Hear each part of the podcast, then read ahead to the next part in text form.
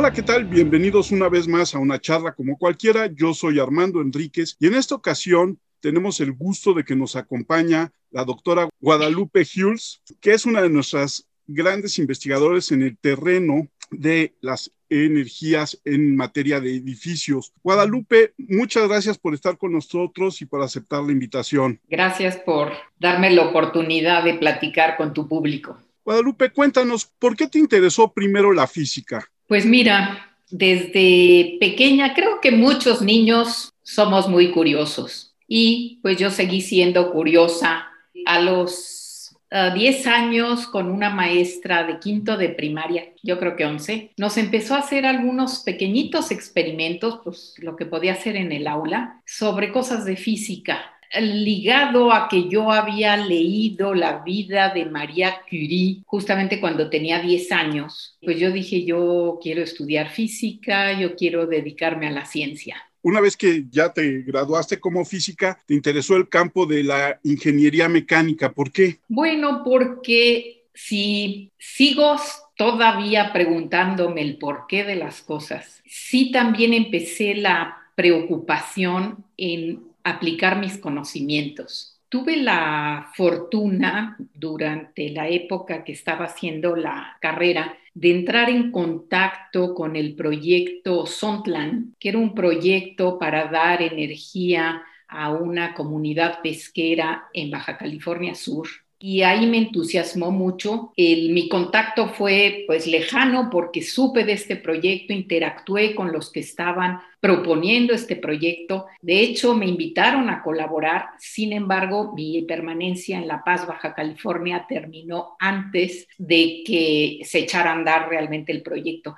Pero ahí me surgió el interés de aplicarlo, es decir, entender el porqué de las cosas, de, pues en particular los fenómenos físicos, porque eh, me interesa el porqué de todo, pero pues sí hay que aterrizar un poquito, y el porqué de los procesos eh, físicos, pero también de aplicar ese conocimiento. Entonces de ahí me movía justamente a la ingeniería. Y dentro de la ingeniería mecánica están los termofluidos. Entonces fue como el área donde yo quisiera unir mis conocimientos de física, profundizar más y aplicarlos.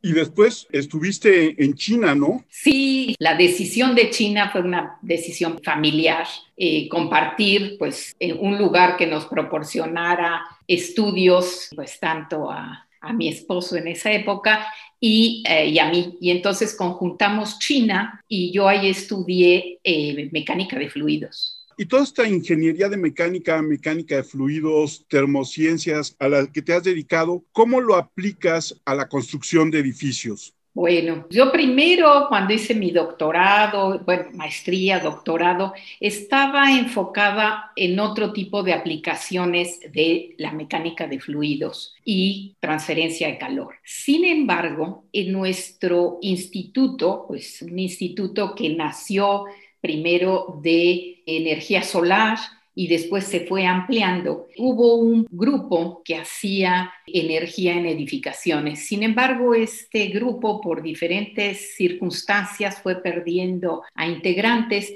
y en un momento dado me pidió el director de nuestro instituto la colaboración en un proyecto de la sala Netzahualcoyot que conjuntaba pues la parte de transferencia de calor, etcétera, con algo que yo venía trabajando desde otro punto de vista totalmente diferente que era el fenómeno termoacústico. Pero al yo saber algo de acústica y saber de transferencia de calor y pues no haber en ese momento otros colegas que pudieran hacerse cargo del proyecto, yo me hice cargo de ese proyecto y reflexioné, además de que me gustó mucho el tema, pues reflexioné que estaba yo trabajando temas que para poder hacer un cambio y una aplicación realmente sustancial, tendría que haber un grupo de trabajo muy grande y prácticamente éramos dos colegas que lo trabajábamos. En cambio, en energía en edificaciones era un tema que es necesario en México. En México se construye y tristemente, en mi opinión, se construye mal. Y se construye mal desde el punto de vista que yo puedo decir, que es el diseño de los edificios para hacerlos más eficientes energéticamente. Entonces, como en mi opinión, eso puedo aportar más a mi país, pues fui poco a poco dejando el otro tema que me interesaba desde el punto de vista de principios físicos, fenómenos muy interesantes, pero que era muy difícil que yo aportara a nivel internacional y a nivel nacional, pues que pudiéramos hacer algo atractivo, algo realmente novedoso en nuestro país. ¿Cuándo se funda? Porque tú eres miembro fundadora del, Instituto de Energías Renovables de la UNAM, ¿no? No sé, los están familiarizados con el desarrollo de la UNAM y sobre todo de los institutos en la UNAM. El crecimiento que se ha dado desde el punto de vista de la investigación dentro de la UNAM, pues se generaron institutos de investigación, por ejemplo, el Instituto de Física. Pero después de esto se han ido teniendo pues gemaciones, digamos, hijos del Instituto de Física. Entonces nacen como departamentos, después como centros y después como institutos. Entonces, en particular, el Instituto de Energías Renovables, donde ahorita yo estoy, empezó como un departamento de energía solar dentro del que entonces todavía era Centro de Materiales. El Centro de Materiales después se convirtió en Instituto de Materiales. Entonces, lo primero fue que ese departamento se trasladó a la ciudad de Temisco, Morelos, como un laboratorio de energía solar. Cuando este laboratorio adquiere una cierta madurez, se transforma ya en un centro, ¿sí? que ya es independiente del Instituto de Materiales, pero todavía tiene una cierta jerarquía menor que un instituto. Y cuando adquiere una mayor madurez, o sea, ya la madurez, se convierte en instituto. Entonces, pues nos convertimos hace cerca de ocho años, un poco más de ocho años, en Instituto de Energías Renovables. Entonces, en ese sentido, pues sí, soy fundadora del, del instituto, pero desde antes sí debo decir con mucho orgullo que la primer tesis de licenciatura que salió ya del laboratorio de energía solar en Temisco, la primera fue mi tesis de licenciatura. Entonces, estoy ahí desde hace muchos años, me he ido a pasear por el mundo, pero estoy ahí desde estudiante de licenciatura, como tesista de licenciatura alguna vez vi un video donde hablaban del auditorio del instituto que tú diseñaste, aplicando tus conocimientos para hacerlo un edificio que en la zona de Temisco, que es una zona muy cálida, no necesitaras de aires acondicionados, aprovecharas de todas eh, la forma de construcción para poder realizar un edificio que fuera eficiente en consumo de energía, ¿no es así? Bueno, ahí hay una pequeña malinterpretación, espero que yo no lo haya dicho así, pero yo intervine en hacer algunas modificaciones al auditorio. Es decir, cuando se hizo este auditorio en el diseño, yo era estudiante de los primeros semestres de la licenciatura. Yo ya cuando llegué al laboratorio, ese auditorio ya estaba construido. Es decir, en nuestro, desde los inicios, sí había ya colegas que se dedicaban a esto del diseño bioclimático. En esa época también se le conocía mucho como heliodiseño, porque una parte importante del diseño bioclimático, que ¿qué quiere decir bioclimático? Diseñar las edificaciones de acuerdo al clima del lugar. Y una parte fundamental es tener en cuenta cómo es la trayectoria del Sol y si queremos favorecer su ingreso favorecer el aprovechamiento de esa energía o al revés, que no entre porque ya estamos en una zona cálida como este Misco. Entonces, el diseño del auditorio no es responsabilidad mía, fue responsabilidad de colegas que estuvieron muchos años antes que yo, pero el grupo en que actualmente participo, y no soy yo solita, somos un grupo, y esa es otra de las cosas que estoy encantada, que hemos logrado hacer un grupo que trabajamos mano a mano desde diferentes enfoques de cada uno, sus habilidades principales, pero que trabajamos muy bien. Entonces, la adecuación a ese auditorio sí fue hecha por nosotros, por el grupo. El auditorio estaba construido con diseño bioclimático. Sin embargo, hubo unas cosas que no se implementaron como lo diseñaron los colegas y otras cosas que pudimos nosotros, pues también hay un avance en el conocimiento, poder implementar cosas diferentes de lo que estaba hecho. Sin embargo, partíamos de un buen diseño y que lo mejoramos. En ese sentido, tú dices, en México se construye mal y entonces pienso en estos edificios de el Infonavit que se construyen para todo el mundo y se construyen como si fuera producción en serie y lo mismo da que estén en Sonora que en Oaxaca sin ningún aprovechamiento de esto que es la parte de la bioconstrucción que tú dices, ¿no? Sí, cuando tú mencionas las viviendas y otros edificios, pero en particular estas viviendas de construcción masiva por los grandes desarrolladores de vivienda, que lo que quieren pues efectivamente es maximizar sus ganancias, sin tomar en cuenta el clima del lugar, sin tomar en cuenta la orientación adecuada para ese clima, etcétera. Entonces sí, ha sido una preocupación nuestra. Tuvimos el grupo de trabajo del instituto, un proyecto patrocinado por el Fondo de Sustentabilidad Energética de la Secretaría de Energía y el CONACYT, eh, fue en 2009, un proyecto de varios años, en donde justamente una de las cosas que hicimos fue hacer un diagnóstico de cómo se estaba construyendo en nuestro país vivienda de este tipo. Pues teníamos que restringirnos, fue una colaboración con otras universidades y eh, nos centramos en cinco ciudades el norte de la Ciudad de México, Temisco, Tamaulipas, Colima y Hermosillo. Y pues sí, documentamos con números que desgraciadamente sí se estaba construyendo deficiente en ese sentido de tomar en cuenta el clima del lugar. Y bueno, parte de los resultados pues fue presentado a los grandes desarrolladores de vivienda pues para hacerlos conscientes al menos de esta problemática. ¿Y se hicieron conscientes? Pues mira, no lo sé. Lo que sí te puedo decir es que sí encontramos a algunas desarrolladoras con una escala mucho menor que las grandes desarrolladoras, pero sí encontramos desarrolladoras que ya ellas tenían esa preocupación por diseñar de acuerdo al clima y eso nos dio mucho, mucho gusto pequeñas, muy pequeñitas desarrolladoras, pero ya existen. Y esperemos pues que haya servido para pues desarrolladoras un poco más grandes. Ahí sí.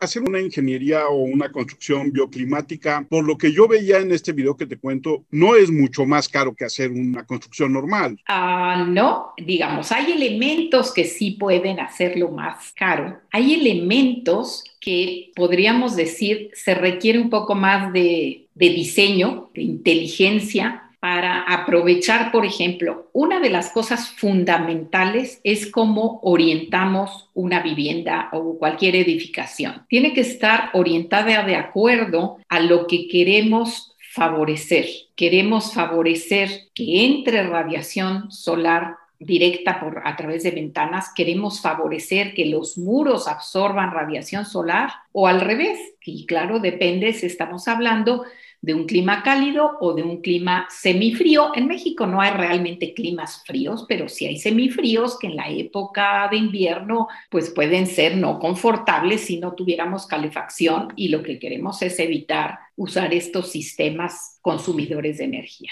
Entonces, lo fundamental, así, lo primero es una buena selección, por ejemplo, para estos desarrolladores, de cómo del terreno que tienes, cómo haces lo que le llaman el plantado de casas. O sea, cómo van a ir, dónde van las calles, y eso para maximizar el terreno, pero al mismo tiempo responder al diseño bioclimático, pues se requiere un poquito más de esfuerzo en el diseño, pero se puede lograr. Y entonces ya una vez así, pues en realidad tienes buen uso del terreno y ya estás colocando tus viviendas en la orientación adecuada. Entonces eso es como lo primero, se puede hacer, ¿sí? Se requiere un poquito más de esfuerzo mental para vislumbrar esto. ¿Qué otras cosas? Algunas protecciones solares que en un clima cálido hay que poner pueden aumentarte ligeramente el costo. Pero, por ejemplo, yo vi en algunos diseños que le ponían un remate ahí de este, como un algo estético. Y dice uno, bueno, pues ya están gastando algo adicional para algo que es meramente estético. ¿Por qué no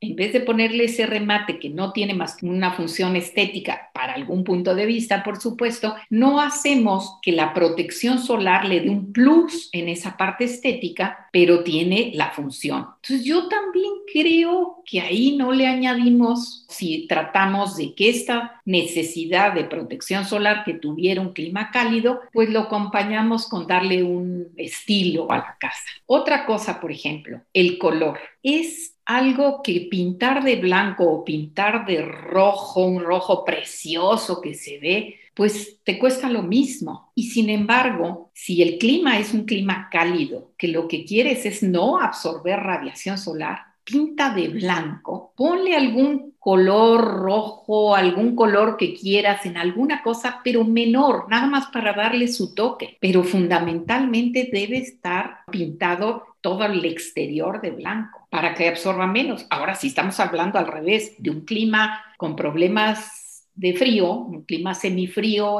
pues busca que el color sea un color bonito, etcétera, pero con una absortancia solar más alta que te permita que absorbas eso.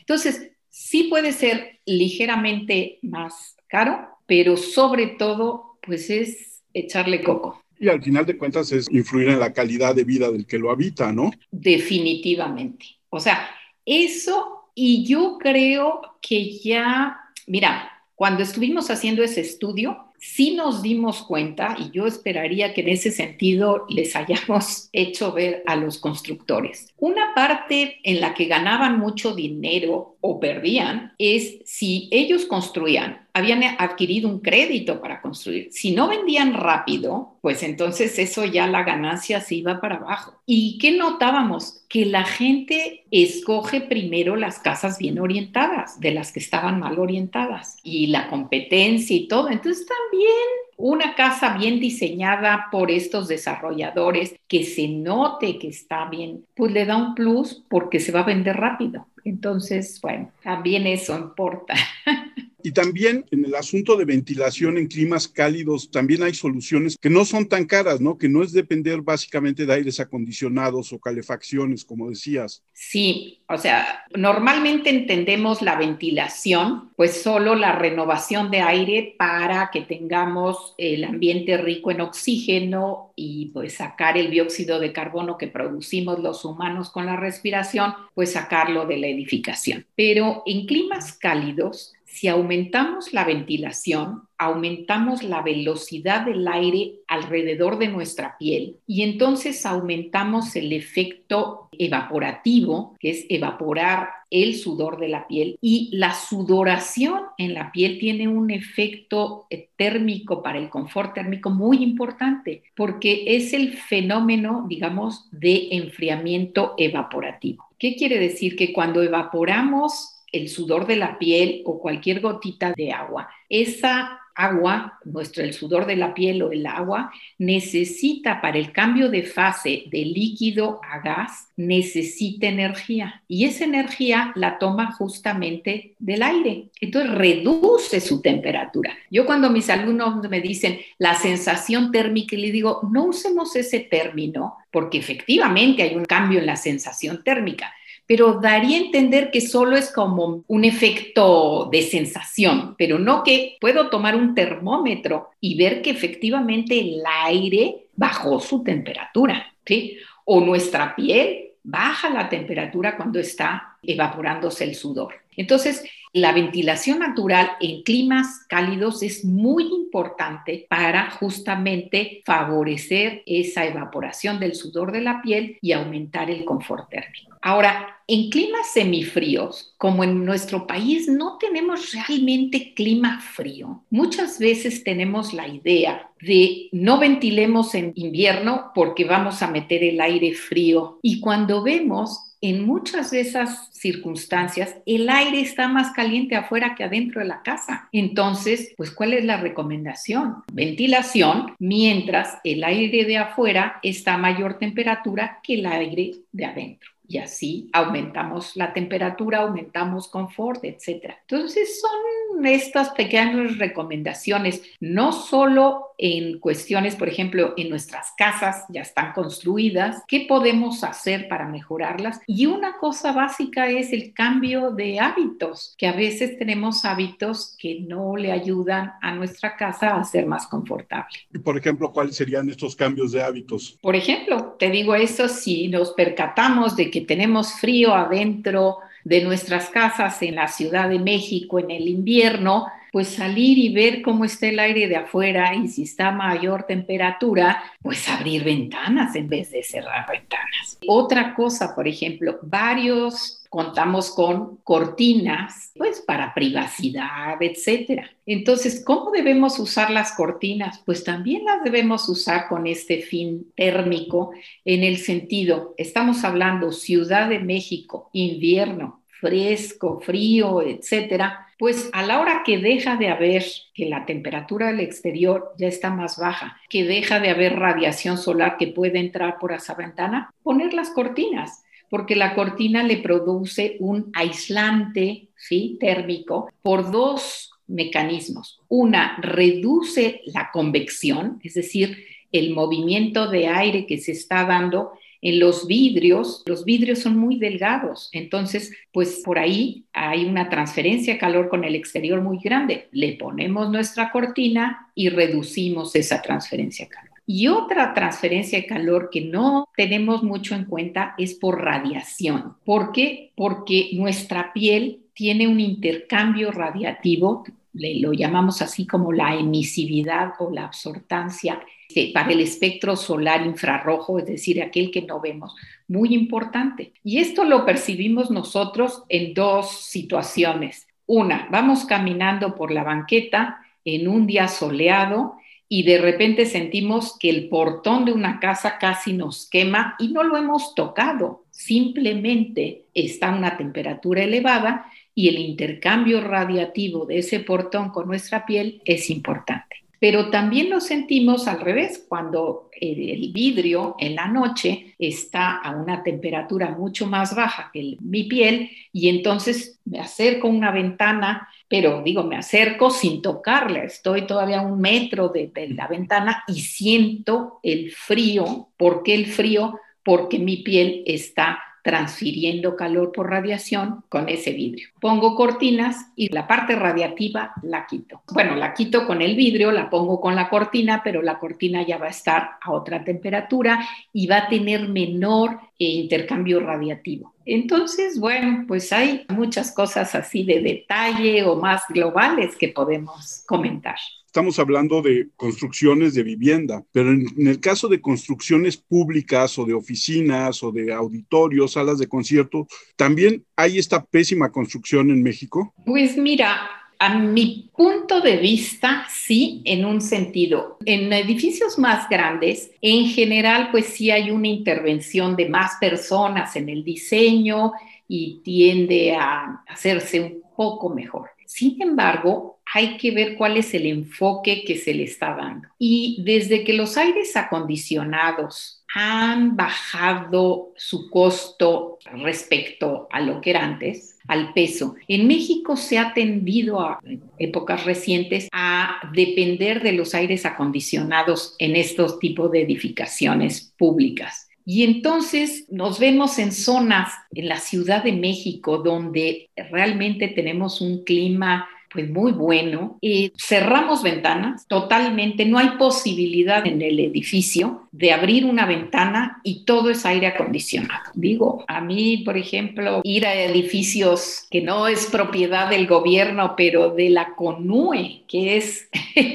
uso eficiente de energía, y no hay manera de abrir ahí una ventana. Y es en la Ciudad de México donde la mayor parte del tiempo podríamos no tener ningún aire acondicionado. Entonces, sí, yo creo que es algo que debemos cambiar, que hacer eficiente un edificio desde el punto de vista energético, no es usar aires acondicionados muy eficientes, sino tratar de no usar los aires acondicionados. Y solo en climas que no, digamos, hay climas que lo requieren, no voy a decir que no, pero sí hacer un diseño que permita en la mayor parte del tiempo que se pueda que tengamos un edificio que se puedan abrir ventanas, que pueda haber un uso eso de ventilación natural y solo en una época del año que se requiera se cierra y se hace el uso de aires acondicionados de alto demanda energética. Ahí sí yo desconozco, en el caso de edificios muy altos como los de la Ciudad de México, estos grandes rascacielos que se han construido en las últimas décadas, ¿también puedes tener ventanas que se abran? Sí, ahí hay que ser muy cuidadosos por la velocidad del aire allá arriba, es más alto, etcétera. Sí tienen que ser con ventanas que no hubiera ningún riesgo para los usuarios y sí se puede hacer.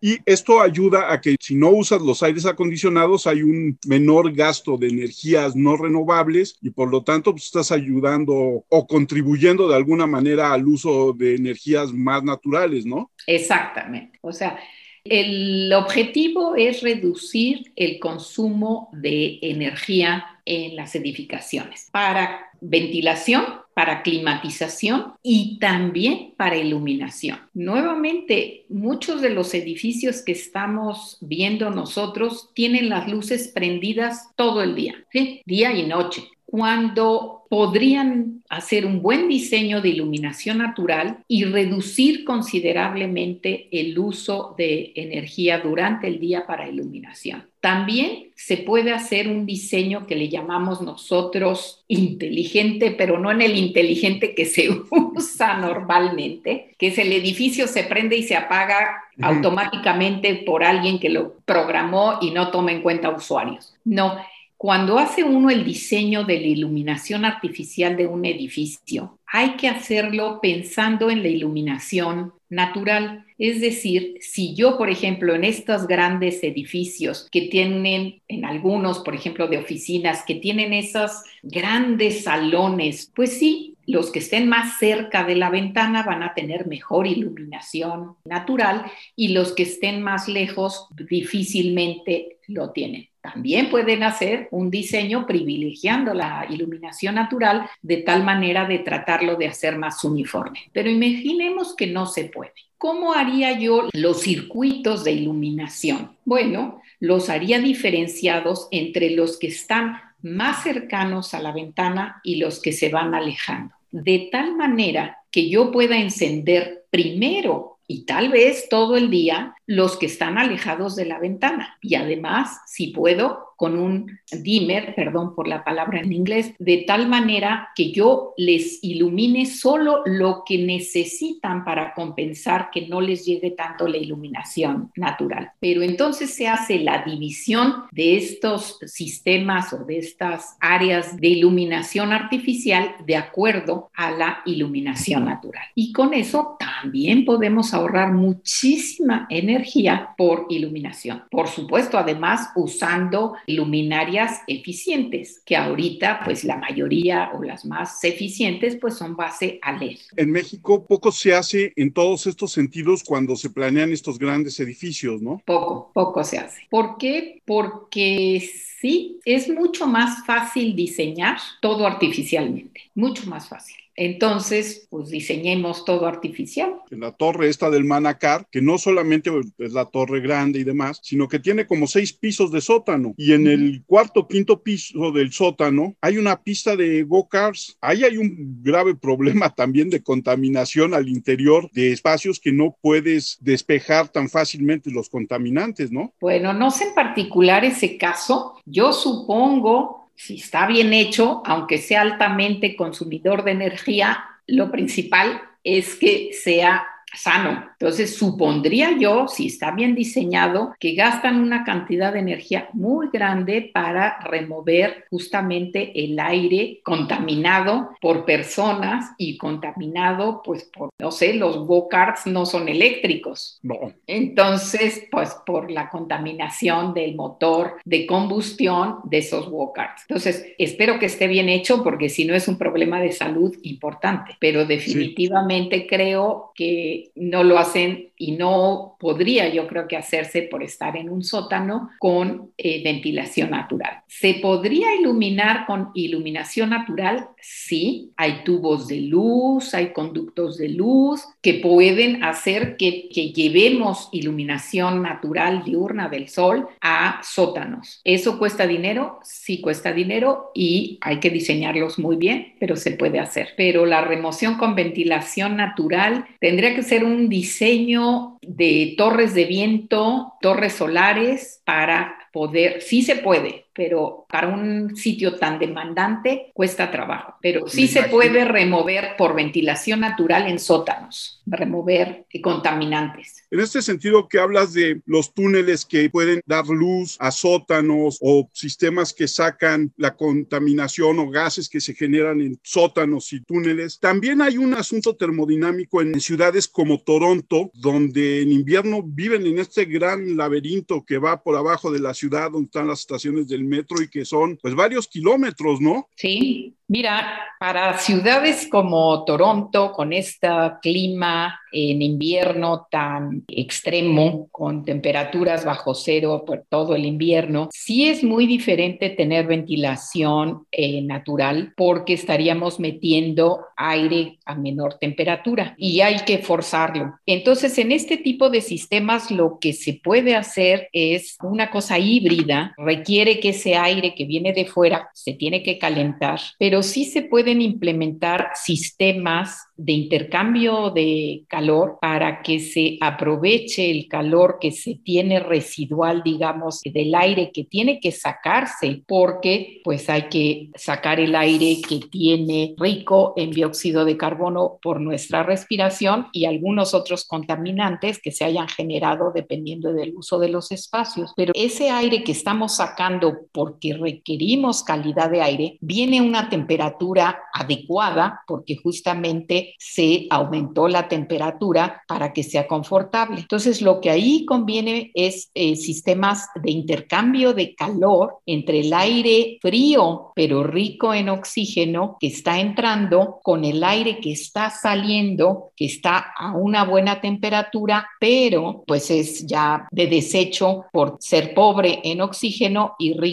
en dióxido de carbono y otros contaminantes. Entonces, eso es lo que se debe hacer en ciudades como Toronto. Y pensando en ciudades como Mexicali, donde la situación es a la inversa, el verano es terriblemente cálido, ¿no funcionaría una situación también como crear un laberinto? Digo, independientemente de que hay que hacer un estudio de suelos, ¿no? Pero funcionaría tener esos grandes laberintos bajo ciudad para mantener a la población activa? Eh, sí, sería una buena idea con todas estas cuidados que hay que tener por calidad de aire, por iluminación, etcétera sería una buena idea porque tiene otro aspecto que tiene usar, digamos, partes enterradas. El suelo tiene mucha inercia térmica, entonces la variación de la temperatura del suelo a lo largo del año, pues se va reduciendo con respecto a la variación que tienes en el aire. Entonces, dependiendo del tipo de suelo, a distintas profundidades, vas viendo entre vas aumentando la profundidad, esa oscilación de la temperatura que tienes en el aire se va reduciendo hasta que llegas a una profundidad que prácticamente ya no oscila, es la temperatura promedio del aire afuera, ¿sí? La temperatura que va a tener a una cierta profundidad es la promedio del aire. Y entonces en climas como Toronto o climas como Mexicali, todo el medio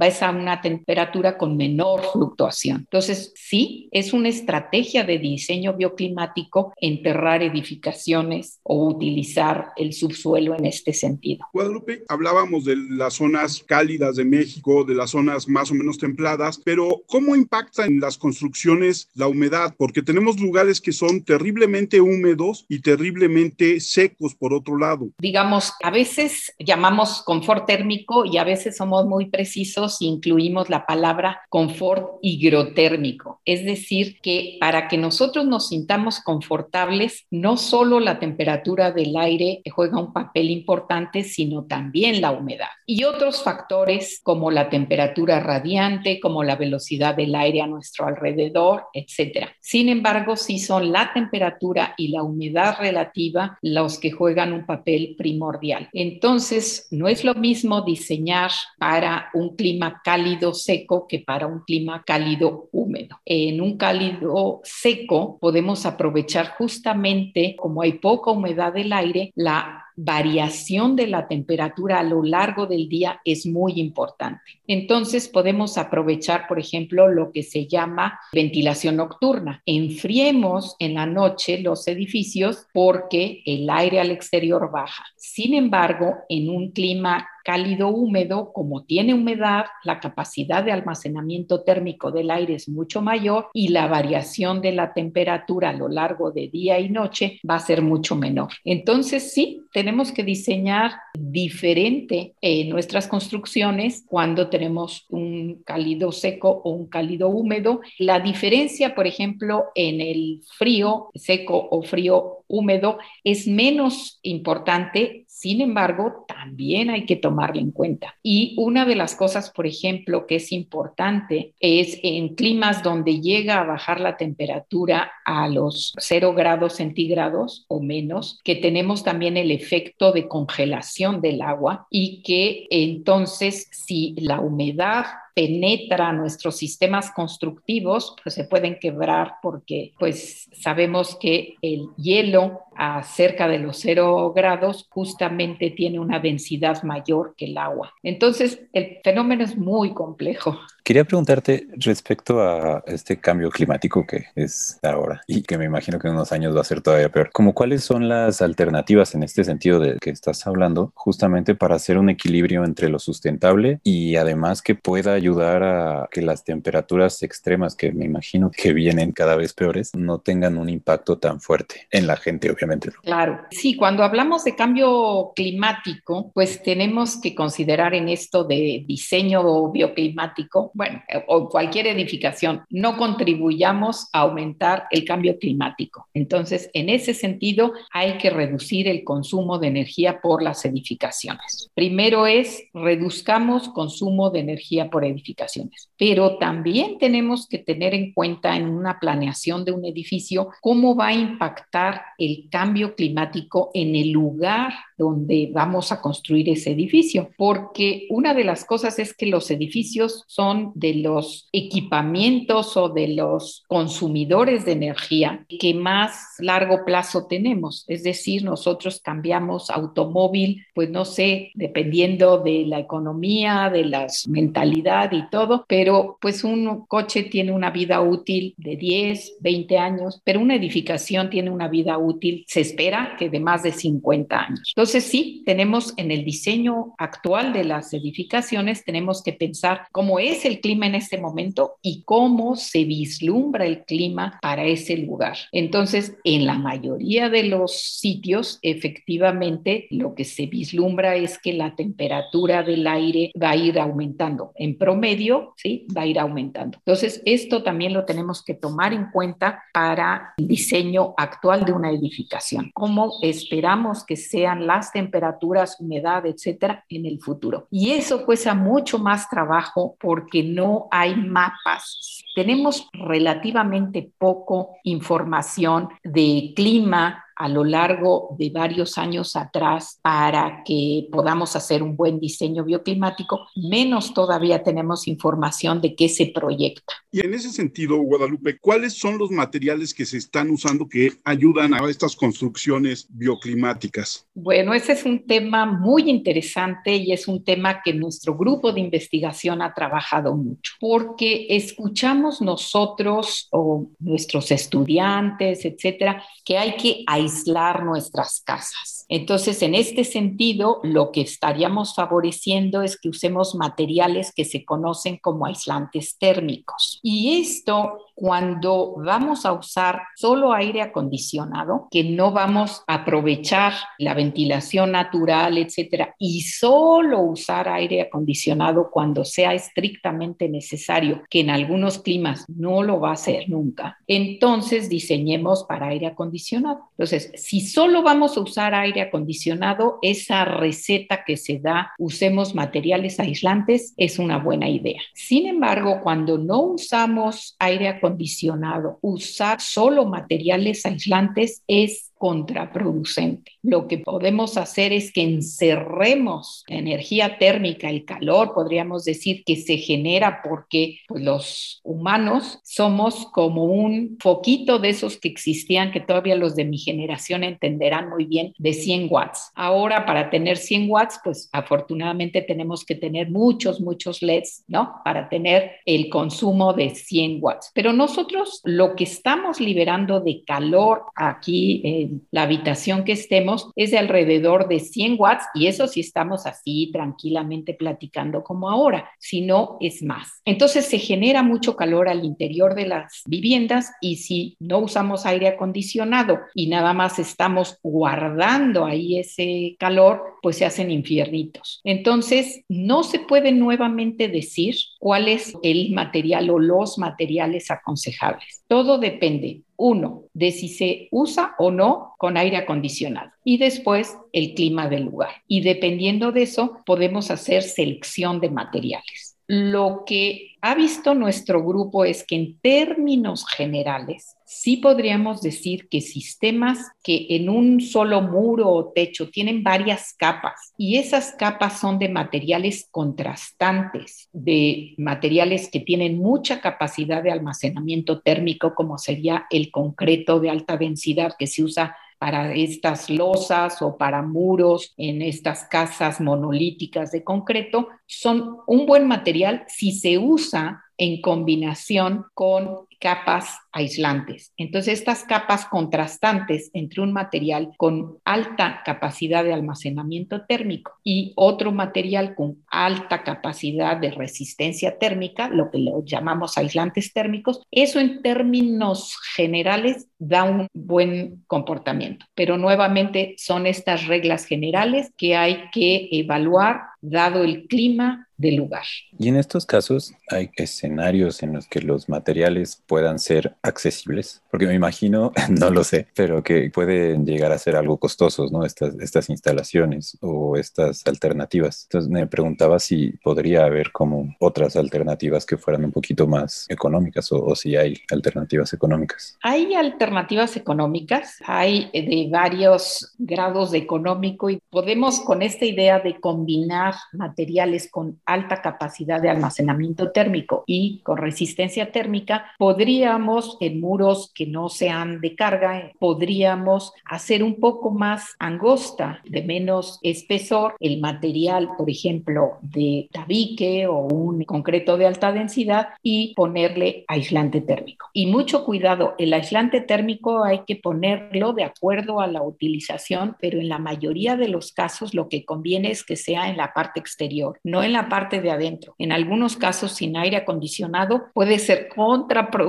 Entonces, le invertimos para resultar que era peor que no poner nada. Pero también hay materiales que se están, digamos, de reciclados o materiales uh, naturales que se están probando que pueden tener un buen desempeño térmico. Entonces, reducen costos. Cuando de repente ves estos videos de gente que bidones de agua de plástico los rellena de más plástico para construir, eso debe convertirse en un verdadero horno, ¿no? Como muros, ¿no los has visto? Sí, digamos, esto así a priori no te puedo decir, pero sí, estos bidones, yo he visto más botellas tipo de refresco, botellas de PET utilizadas con esta idea. Y entonces nuevamente depende de que se rellenen. Ahí también lo que tenemos que ese es un efecto porque las botellas tienen que pegarse con algo y entonces pues ahí ya es una cosa combinada, que ahí no es en capas,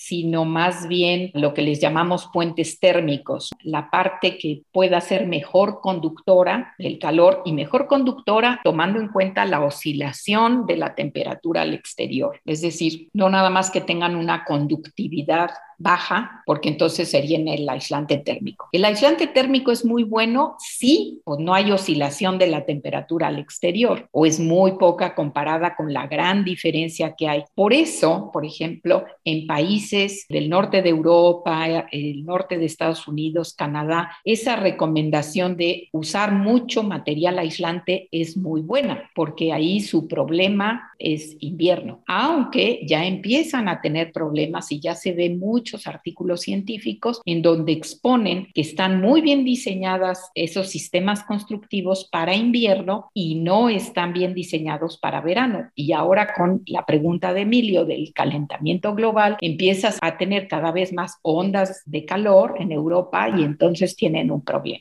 Pero volviendo un poquito a esto de las botellas, va a depender mucho cómo rellenen las botellas. Entonces, por eso no te puedo decir así de entrada. Yo estoy colaborando en una investigación donde eh, justamente se está analizando cómo hay que rellenar esas botellas de PET para que tengan esta estrategia de tener capas diferenciadas. Y me refiero a capas diferenciadas cuando estoy hablando de capas en un muro, por ejemplo, me voy en la parte exterior, tengo una capa de aislante térmico y en la parte de adentro tengo una capa con alta capacidad de almacenamiento térmico. Entonces, esta investigación que yo estoy colaborando, no soy la directora de la investigación, pero sí colaboro. Justamente es una propuesta de uso de botellas de PET, pero con un relleno diferenciado dependiendo de si va a estar esa parte más cercana al exterior o cercana a la parte interior.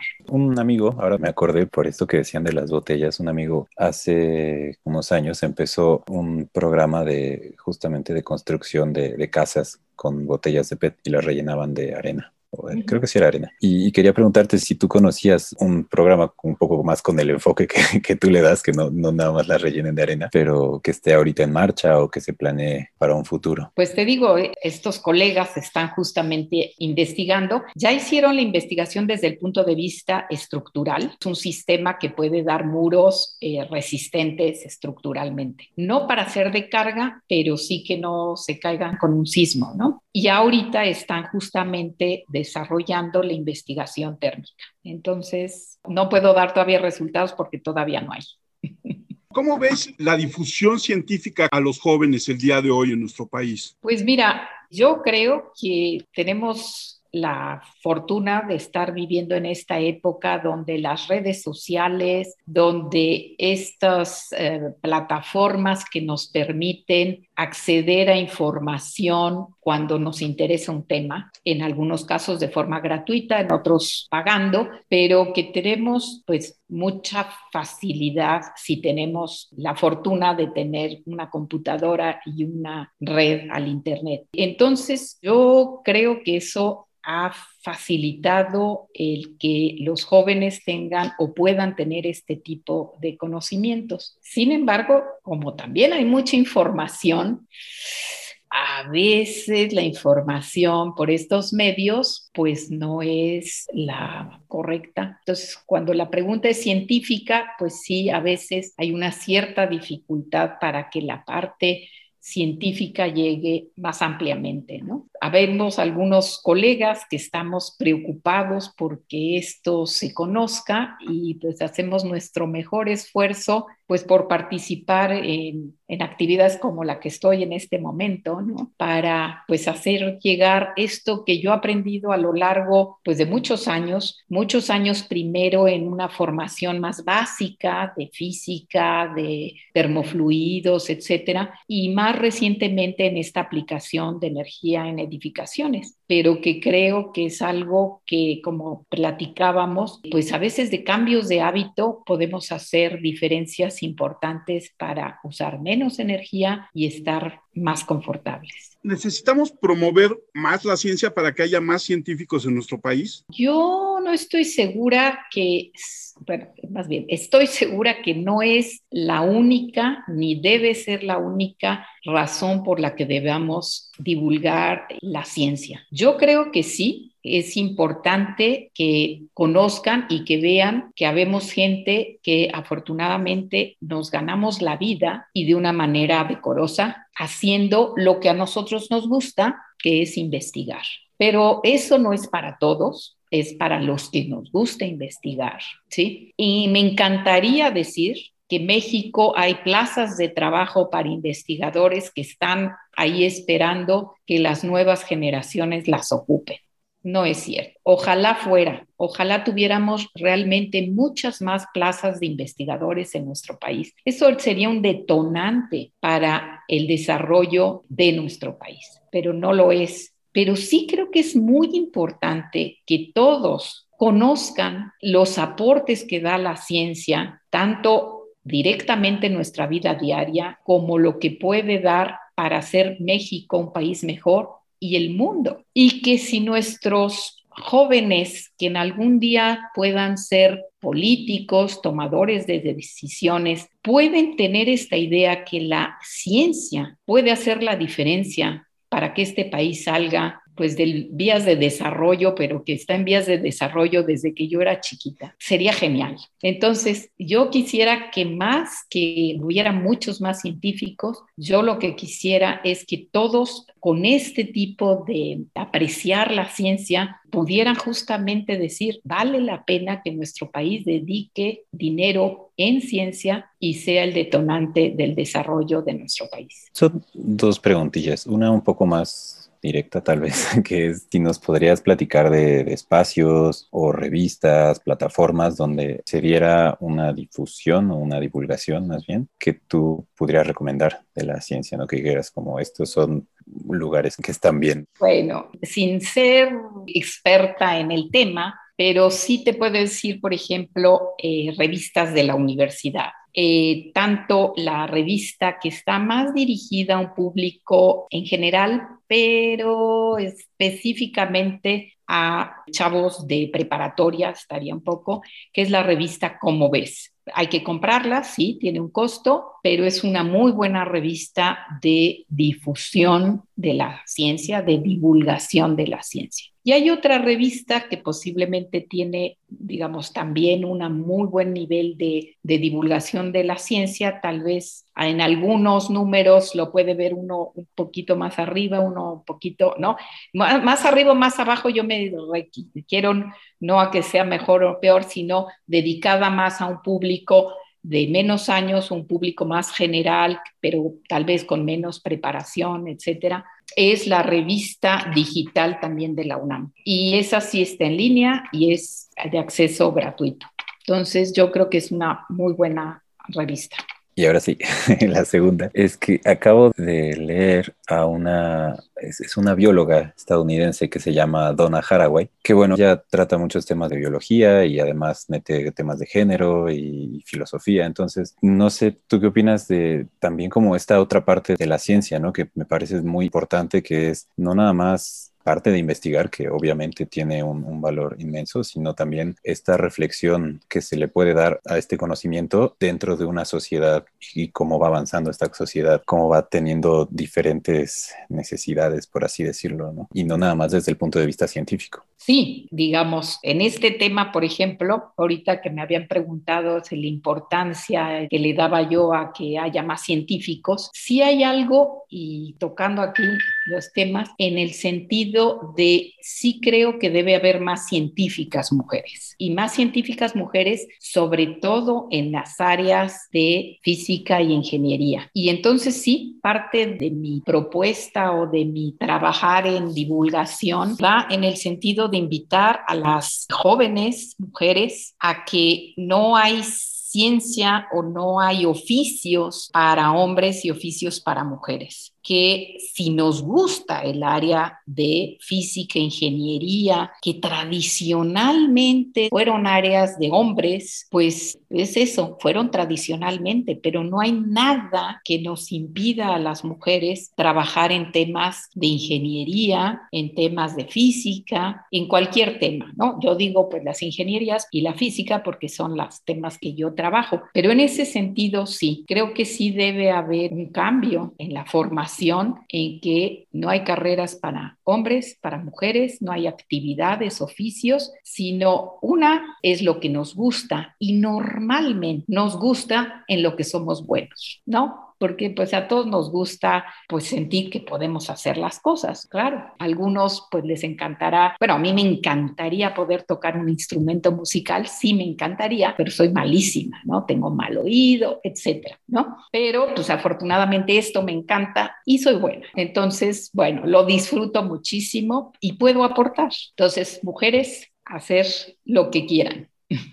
Yo creo que sí hay una preocupación por nosotras y lo digo porque he participado en varias mesas de, pues, en tanto de opinión como de compartir experiencias, etcétera, de el papel que jugamos las mujeres en la ciencia y sobre todo en las ciencias que les llaman, pues, matemáticas, física, ingenierías, porque sí debemos, yo estoy convencida, yo tuve la fortuna de estar en una familia en que no me que me dedicara a lo que quisiera dedicarme, pero no es lo mismo que he visto con otras compañeras de mi generación e incluso con jóvenes. Entonces, en ese sentido, soy muy afortunada y me gusta eh, compartir esto. ¿Alguna última reflexión que tengas, Guadalupe, sobre los temas que tú manejas? Pues mira, yo invito justamente con estas posibilidades que tienen de investigar en las redes, etcétera, pues ya cosas puntuales de qué hacer para que nuestras casas en condiciones de hábito o pequeñas modificaciones que podamos hacerle a donde vivimos, que nos ayuden a estar más confortables, a utilizar menor cantidad de energía. Encontramos en la red una cantidad de información muy útil y pues podemos ir poniendo nuestro granito de arena para consumir menos energía. Pues yo creo que a todos niveles podemos poner nuestro granito de arena y algunos, pues que les guste el tema, acercarse a estudios. Nosotros tenemos en el Instituto de Energías Renovables, tenemos licenciatura en energías renovables y tenemos maestrías y doctorados. Entonces, bueno, hay posibilidad de estudiar estos temas de energías renovables y en particular esto del uso eficiente de la energía en las edificaciones y pues que se puedan acercar a nosotros, aquellos que les interese ya el tema como estudio. ¿Y las redes del instituto o tus redes donde se pueda comunicar la gente contigo, Guadalupe? Pues mira, la página del instituto pues es muy fácil, ier.unam.mx. Y mi correo electrónico es ghl, que son Guadalupe, mi apellido Hules es un apellido de origen alemán, L. Lesbros, un apellido de origen francés, ahí los abuelos que vinieron a México, arroba IER, que es Instituto de Energías Renovables, punto unam, punto mx. Entonces, pues yo con gusto puedo contestar correos si hubiera algo en particular. Guadalupe, muchísimas gracias por habernos aceptado la invitación. Muchísimas gracias además porque es un honor para nosotros. Eres la primer científica mexicana que platica con nosotros. Te lo agradecemos mucho. Emilio, tus redes. En Instagram como Emilio DB92DV. Yo soy Armando Enríquez. A mí me encuentran en Twitter como arroba cernícalo y el Twitter del podcast es arroba charla cualquier uno, nuestro correo una charla podcast 1 arroba gmail.com. Nos escuchamos la próxima semana. Guadalupe, muchísimas gracias. No hay de qué, gracias a ustedes y mucho gusto en conocerlos.